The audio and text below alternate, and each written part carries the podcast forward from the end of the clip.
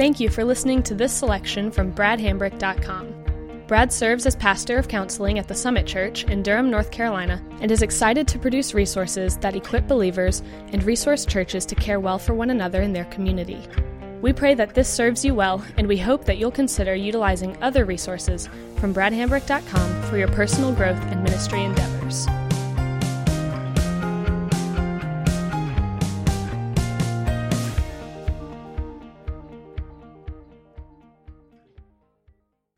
Once we understand the impact, we want to know how we make sense of it. Um, and, and this is where we want to combat the idea that depression and anxiety is becoming who I am. And in some ways, this may be the darkest part of our journey um, because it's where, uh, it's where our suffering finds words. And I think it's really important for us to be able to differentiate those things that are real from those things that are true. And that I, I don't think that's just some kind of little semantic counselor word game.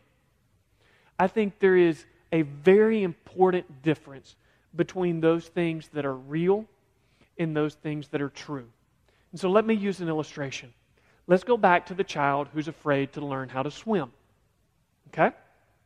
So we got my son in the pool, afraid to swim. Is the fear real? Yes. That's why he is grabbing me like a spider monkey parathon. Uh, I mean, just, he is not going to let go. That is a real experience. Okay? It's wrapped up in a story of drowning. Is it true? No. Now, there are lots of things that, that the little guy could look at and, and just kind of, because my little guy, he's kind of no nonsense. He'd look at you, he'd tell you like he's not, uh, listen, I don't know how to swim. This water is deeper than I am tall. When kids who get into water that is deeper than they are tall and they don't know how to swim, they drown. And, and that's how my little boy would go about this. And that's something that we have to unscript. Now, that story is neglecting some very important elements the character of the parent, the presence of the parent, the ability of my boy to learn, the danger of the pool, how much fun swimming is going to be once you learn to do it. When those things become part of the story, doesn't mean it's not scary. Is it scary to learn how to swim? Yeah. It just means the drowning narrative comes to the background and other things come to the foreground. That's what we see here uh, in this extended quote from uh, uh, Albers and Friends. They say meaning making is at the heart of the human experience. Uh, narrative theory assumes that people um, make meaning in their lives through stories. In other words, we provide narrative links between events in our lives, and as we story them in order to make sense of them. Yet only a small percentage of our life experiences get storied. Most of them get lost and obscured by uh, the dominant storylines in our life. Non productive anxiety is generated when the meaning we make out of the events in our lives create a sense of threat inherent in our future. Other non threatening storylines have been obscured uh, by the anxiety storyline. People who struggle with various kinds of troubling anxiety tend to make meaning along the storyline that predicts more trouble, a loss of control, or a grave risk. So, again, what's my little dude doing when we're in the pool learning to swim? The drowning storyline is right up here in front, and the idea that this is my loving father who's teaching me to do something that's going to be fun and I'm going to enjoy with my friends for the rest of my life comes way back here. Okay, what are we doing in this step? we are looking at those storylines that get right up here in our face and makes everything else hard to see. Um, and we want to do that uh, through a question. And that question will be what is my depression or anxiety saying? That is, what does it mean? What does it reveal? What does it want? And that's, a, that's an awkward question. Um, but I think it helps us see that sense of story uh, that begins to wrap itself around the experience. There's 10 things here. I don't think these are the only 10, but it's to give you a sampling of the kinds of storylines that aren't necessarily completely false. Again, it, there's an aspect where we say to my little my son, you know, learning to swim is scary. Uh, I, I kind of want him to be afraid of the water. Uh, if I were the kind of parent who just threw him into the pool like they do in Kentucky, where I grew up, and go, "Come here," uh, that's not good. Um, they don't do that in 47 states now. It, um, and so it's not as if these things are completely false, but they are the kinds of things that become more dominant than they warrant. And so, what are some of them? I am guilty or ashamed. Now, there's a sense in which, you know, guilt, we could say that could be true guilt. Depression and anxiety may reveal things in my beliefs and values and behaviors that I truly need to repent of and forsake, and if I did that, my depression and anxiety would alleviate. If that's true, uh, then the seminar that we do from a personal responsibility paradigm would be the more appropriate approach to take. Uh, but there's other times when our, when our guilt is false, uh, where the expectations that we have of ourselves, the way that we're making meaning of it, that gives this sense of guilt, does not fit. And then shame. Uh, oftentimes, uh, things like abuse, where we feel like damaged goods, where we feel like a particular experience that we had no control over marred us, um, then that is a form of shame that uh, our depression and anxiety may be saying, I feel shame. I feel unclean. I feel marked. I feel outcast because of that. And that's the story that is uh, being revealed by our depression and anxiety. Or it may say, I am afraid. Uh, the, the image that I get of this is just imagine if your entire life was lived with the theme music to Jaws playing in the background. Ah, stop it! I mean, how that that is this theme of fear playing in the background. And there's times when it would drive us to the point that we were just on edge, and at times we'd be so exhausted by it. Or maybe it's not the Jaws theme music, maybe it's Eye of the Tiger, you know, Rocky style. You know, and, and it's, it's gearing up for a fight. And we always feel like we're gearing up for this challenge that's coming. It's not as hopeless as Jaws. Um, but we can't live you know, forever getting ready for Mr. T. Um, and again, I like Welch here. He says, if I imagine the worst, I will be prepared for it. Uh, worry is looking for control. Going one step further to track this message back to its origin, there is an entire worldview, or we would say story, implicit uh, in some worry. Not all worry, some worry. It cries out about an ultimate aloneness. Again, that idea that God, parent, is absent.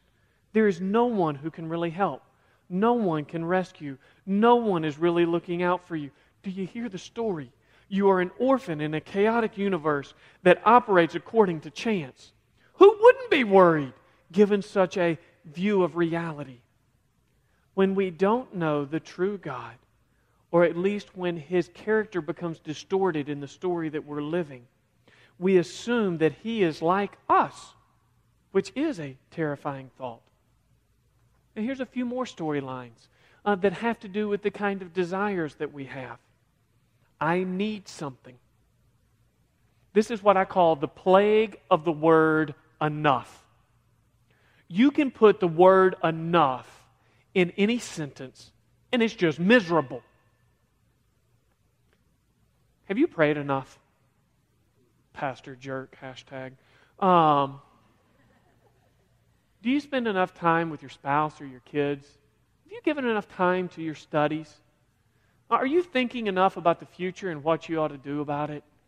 You put enough in any sentence, and it just becomes nasty.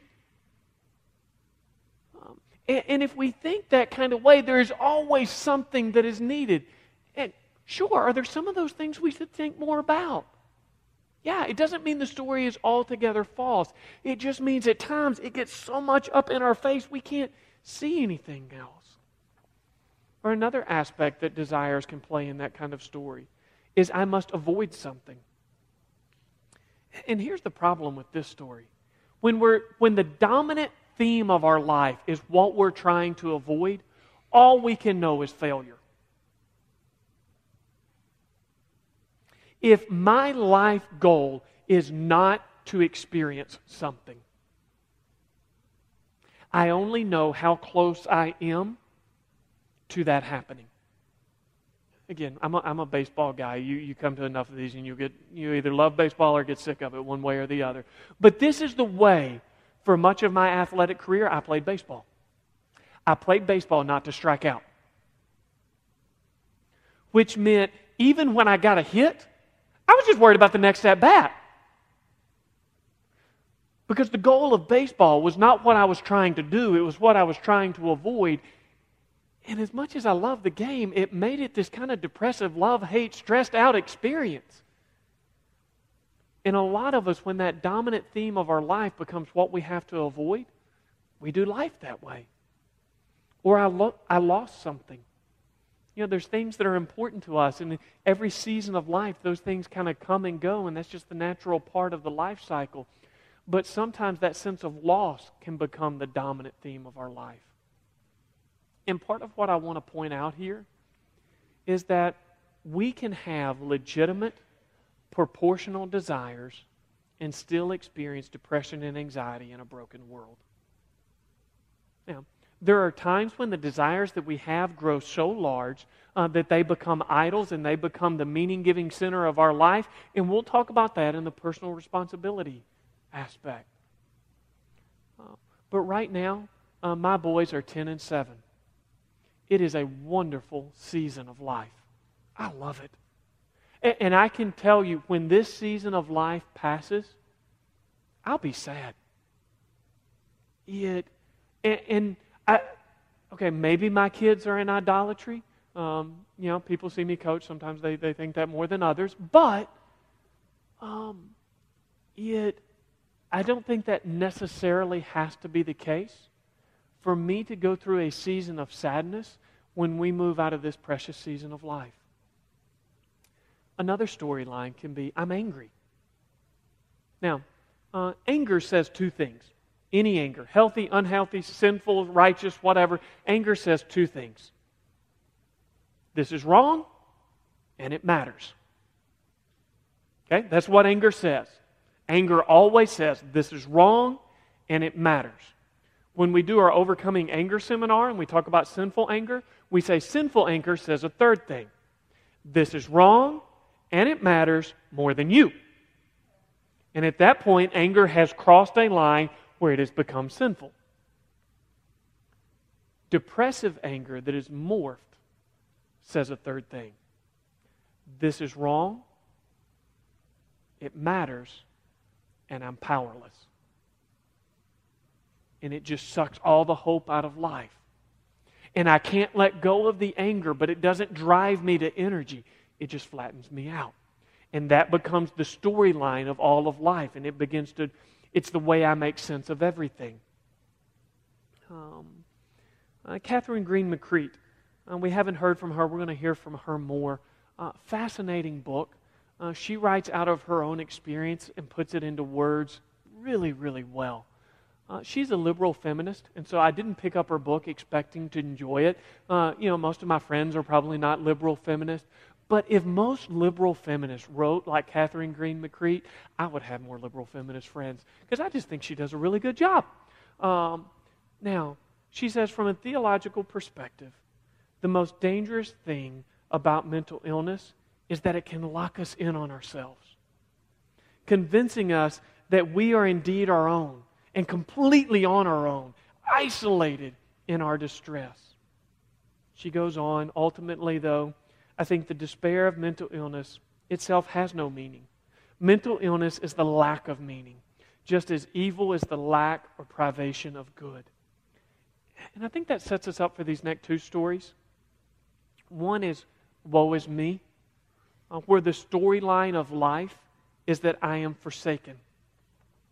Um, now, uh, my guess, and again, I've not talked to him, so I don't know, uh, but my guess is this is Satan's favorite uh, of all of the storylines because it begins to distance us from our source of hope like nothing else. When I can begin to see that, or I begin to believe that I am forsaken, that God has abandoned me, then that separates me from God, my source of hope, in a way that, that is just more powerful than any of these others. And then the next one is just, I have no hope. And that's capturing that idea that she gives in the second half there of just meaninglessness, that life has become a non story. Life is not going anywhere. It has no direction, no purpose, no meaning. It's just we live a certain number of days. We're nothing but biology. And then at some point we die and we go back to being dirt. Woo! that, and so sometimes that becomes the story. Um, another one I need to fit some stereotype of a quick fix. Uh, I think this is the therapeutic version of a get rich quick scheme. Um, and almost any time that you have a one size fits all presentation on depression and anxiety, they're taking some stereotype uh, that for some percentage of the population may fit or be true, and they're saying it works for everybody. But again, I think the word depression is just too big for that. Uh, and again, it goes from poodle to Great Dane. The word is just, the semantic range is too large for stereotype quick fix. And the tenth, I know that my Redeemer is with me, and I will humbly wait for his deliverance. To some degree or another, that's you. You're here. Now, if you're joining us on video, you have gone uh, through four videos. Yet there is some sense in which this is a part of your story, or you wouldn't be at this point in the journey. And this is where I would just say, in the, in the course of my counseling, many of the people that I've counseled who have struggled deeply with depression and anxiety, uh, I have greatly admired. Uh, they have been people that I have viewed uh, as heroes and examples because of the way uh, that their faith could withstand the dark night of the soul in a way that was, if you'd allow me to say it, beautiful, uh, precious. Um, now, uh, you ask me, what do we do with these with these storylines? Uh, my, my goal would be that you would be able to do four things as you begin to see which of these stand out in your experience of depression and anxiety. One is just to articulate it. Don't let the story of your depression and anxiety be a bodiless ghost that just haunts every part of your life. Put it into words. Make it solid so that you can articulate it to somebody else and invite them into that experience and you're less alone with it. Honestly acknowledge the pain. Again, this goes back to that idea of not flailing in the water, but learning to swim. Okay, even if this story is not true, the emotions that I experience are real, and if it's real, it hurts. Um, third, to be able to counter them with Scripture. Now, at this point in the larger notebook, that in the front of your uh, listening guide there, you can see an email address where you can email Amy and get that if you want to go through this as a larger study. Um, it gives you some scripture passages where you can begin to go through and just say, what would counter these kinds of themes?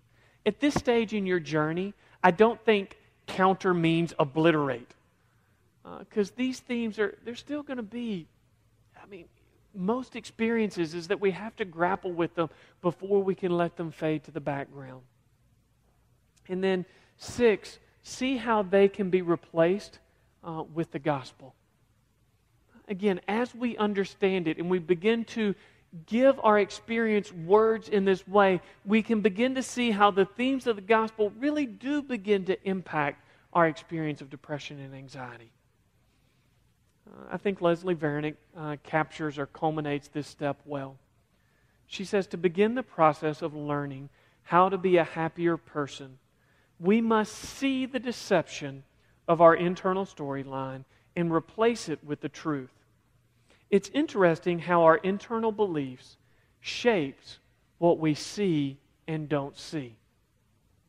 When you begin to capture these themes and you see how it becomes the casing around your experience, you'll begin to notice how the story makes certain details come to the front and other details go to the back.